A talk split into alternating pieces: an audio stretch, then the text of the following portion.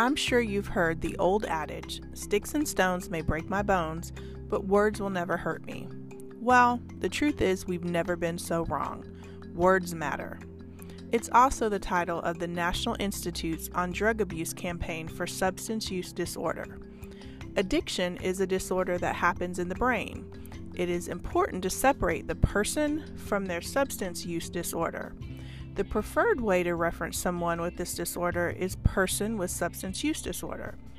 If you take away just one thing from today's podcast, remember just how powerful our words are. Simply calling someone an addict can cause them shame and lead to a stigma that for some may actually keep them from seeking treatment. You and your words could keep someone from seeking treatment. Stay tuned for more about this from Dr. Heather Manos, addiction therapy specialist for Novant Health.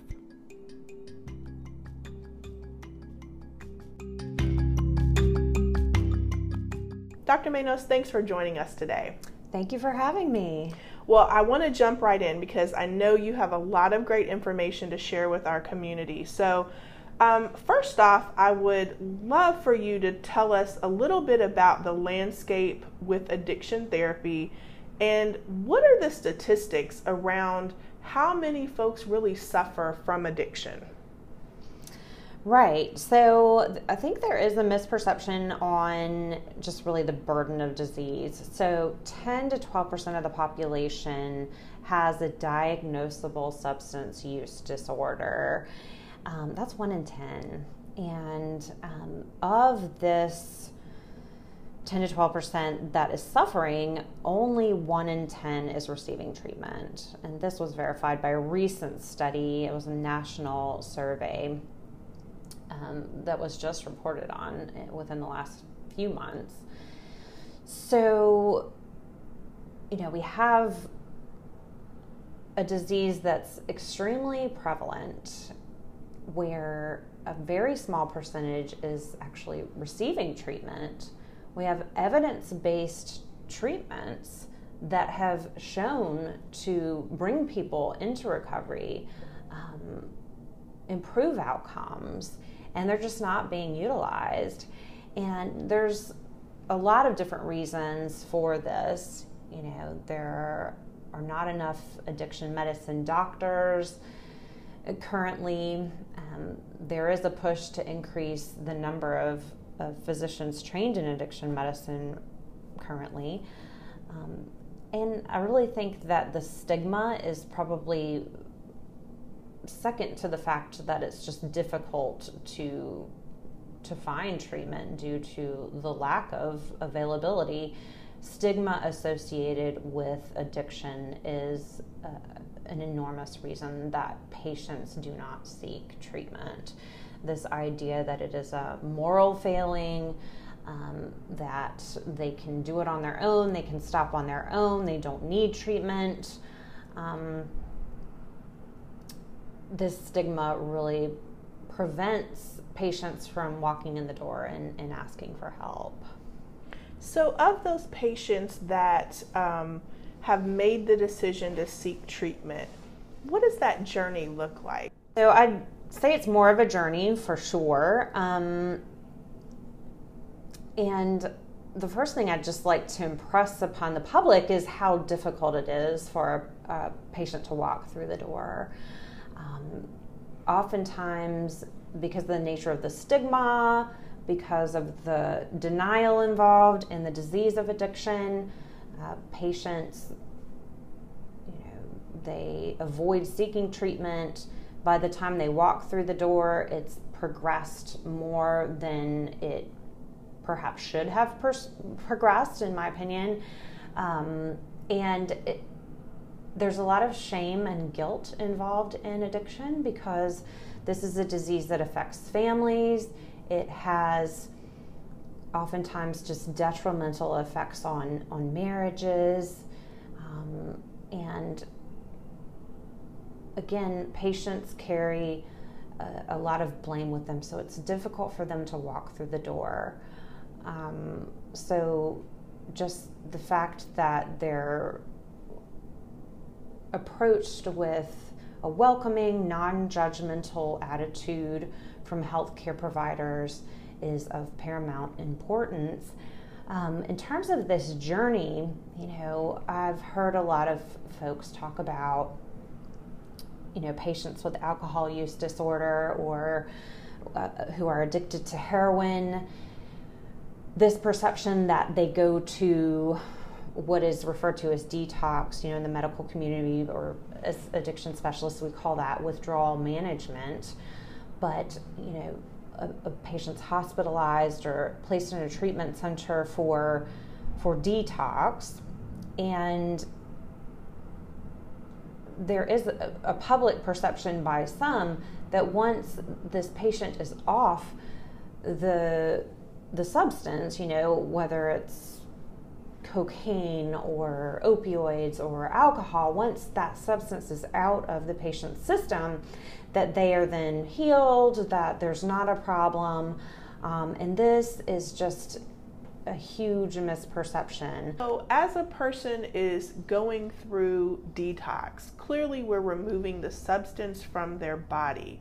But what else is happening that is leading them to recovery within their body?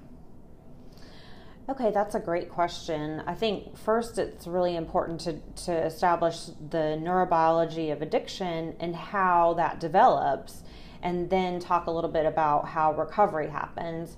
So, let's say a person becomes addicted to heroin um, or an opioid. So, basically, that person uses the substance, so heroin, multiple times. Um, and you know, there's a number of different reasons that a person may or may not be uh, predisposed to addiction.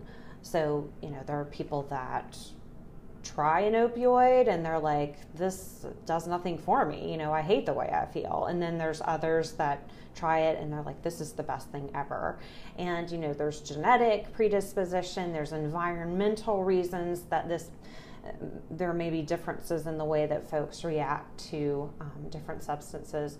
But um, for patients that have this positive reinforcement with uh, heroin, for instance, um, they use this drug over and over, and um, basically the neurons are inundated with the the drug, which um, you have a natural or endogenous production of dopamine, which is in the reward system, and it causes people to feel basically to feel good. It's the survival center. Um, it's it's typically dopamine will uh, increase in response to sex, food, um, things that help us survive. Um, emotional relationships that are rewarding, um, shelter. So basically, what happens is the the substance of abuse, such as heroin, comes in and stimulates this area with a force and a persistence that is not seen in nature. So the endogenous response or the natural response of dopamine goes away because you know the person is using heroin or the other another drug um, and it's just inundating it's just flooding those synapses or those neurons with the dopamine. So um, you know the endogenous production goes away. So when the drug goes away you know the neurons have sort of uh, changed to where they're not producing anything. So there's this dysphoric or unpleasant unpleasurable experience that the person goes through over time when the drug's not present. There's a shift in perception over time that the person needs the drug for survival because it's that center of the brain that is affected and it's a primitive sense. So taking away the drug basically um, just puts that person or that patient into a feeling of dysphoria, feeling of um, that they can't survive really because that's the center that controls this um, this whole process so you remove the substance of abuse, you've got a brain that's completely depleted of dopamine and the person feels terrible. And and basically it takes up to a period of 2 years for that person to reestablish the normal neural connectivity, the normal dopamine levels, um, to feel, quote, normal again. And it, it is this process that we call recovery. Um, that takes work, that takes therapy, that can be augmented by medication, and that we uh, work through as addiction medicine professionals in treatment centers. Now, Dr. Manos, I heard you introduce a new term, um, dependency. What's the difference between dependency and addiction? Mm-hmm. That's a great question, and I think that there's a lot of confusion about that. So, addiction is defined as compulsive use despite consequences, just most simply. Um, so, a person is addicted if they continue to use whatever substance substance of choice that they're using, despite the fact that it's interfering with their job, their family, um, their functioning, uh, just despite the fact that it's impairing them in some way. Um, and you know, impairment is on a scale certainly you do not have to be living under a bridge and homeless for uh, an addictive substance to be impairing you. You know, it could be that you're not performing as well at work, you know, your family is frustrated with you because you're not fully present because you're intoxicated or you, you may just not even be present because you're out trying to find your substance of choice. So, um, you know, not being there for your family members, um, and oftentimes patients will perceive if they still have a roof over their head or you know they still have their job that it's it's not such a problem and there's there's that denial piece but that is that's addiction so compulsive use despite consequences. Dependence is if a person is taking a, a drug, a medication, um, usually on a daily basis, and then if they were to stop the medication, they would have withdrawal symptoms, like physical withdrawal symptoms. And um, so patients can take opioid medication on a daily basis and, and be fully functional. I mean, that happens and and then if they if their doctor were to stop prescribing it then they would have withdrawal symptoms but they're still showing up at work. It has no effect on their family life. Um, and and they just take it like a normal medication and that would be dependence without addiction.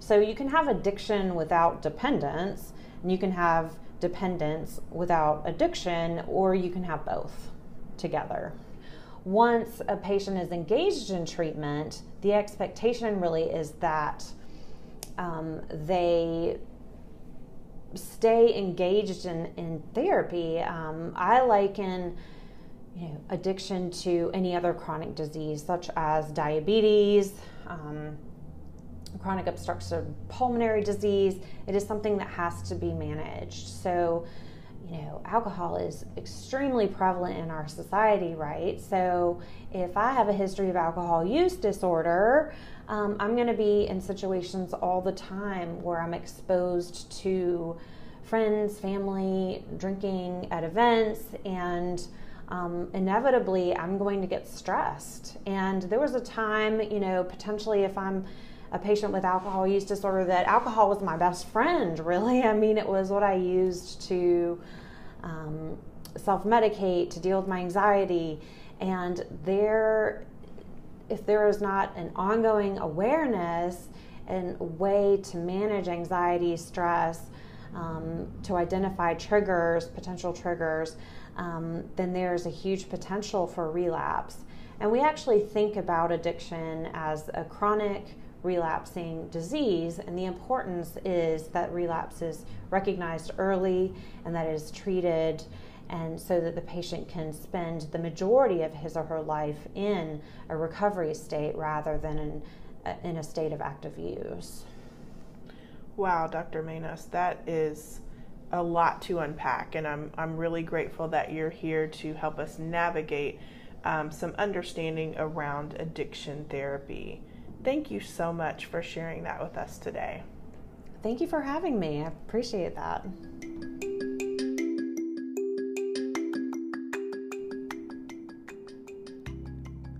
Brandy Edwards again. You know, Dr. Manos made an interesting point. Recovery from substance use disorder could be equated to managing other chronic conditions like diabetes. I never thought about it that way, but it certainly hit home. As a diabetic myself, the work is continuous and requires consistency in managing so many aspects of your life, like weight, food, exercise, medications, and for many chronic disease sufferers, it is those small decisions day to day that make the difference for a lifetime. I'd like to thank Dr. Manos for her contributions to today's episode of In Good Health, and I'd like to thank you for listening. Please remember to rate us, review us, and subscribe to this and all the other Novant Health podcasts on Apple, Google, Spotify, or anywhere you choose to listen to us. You don't want to miss an episode.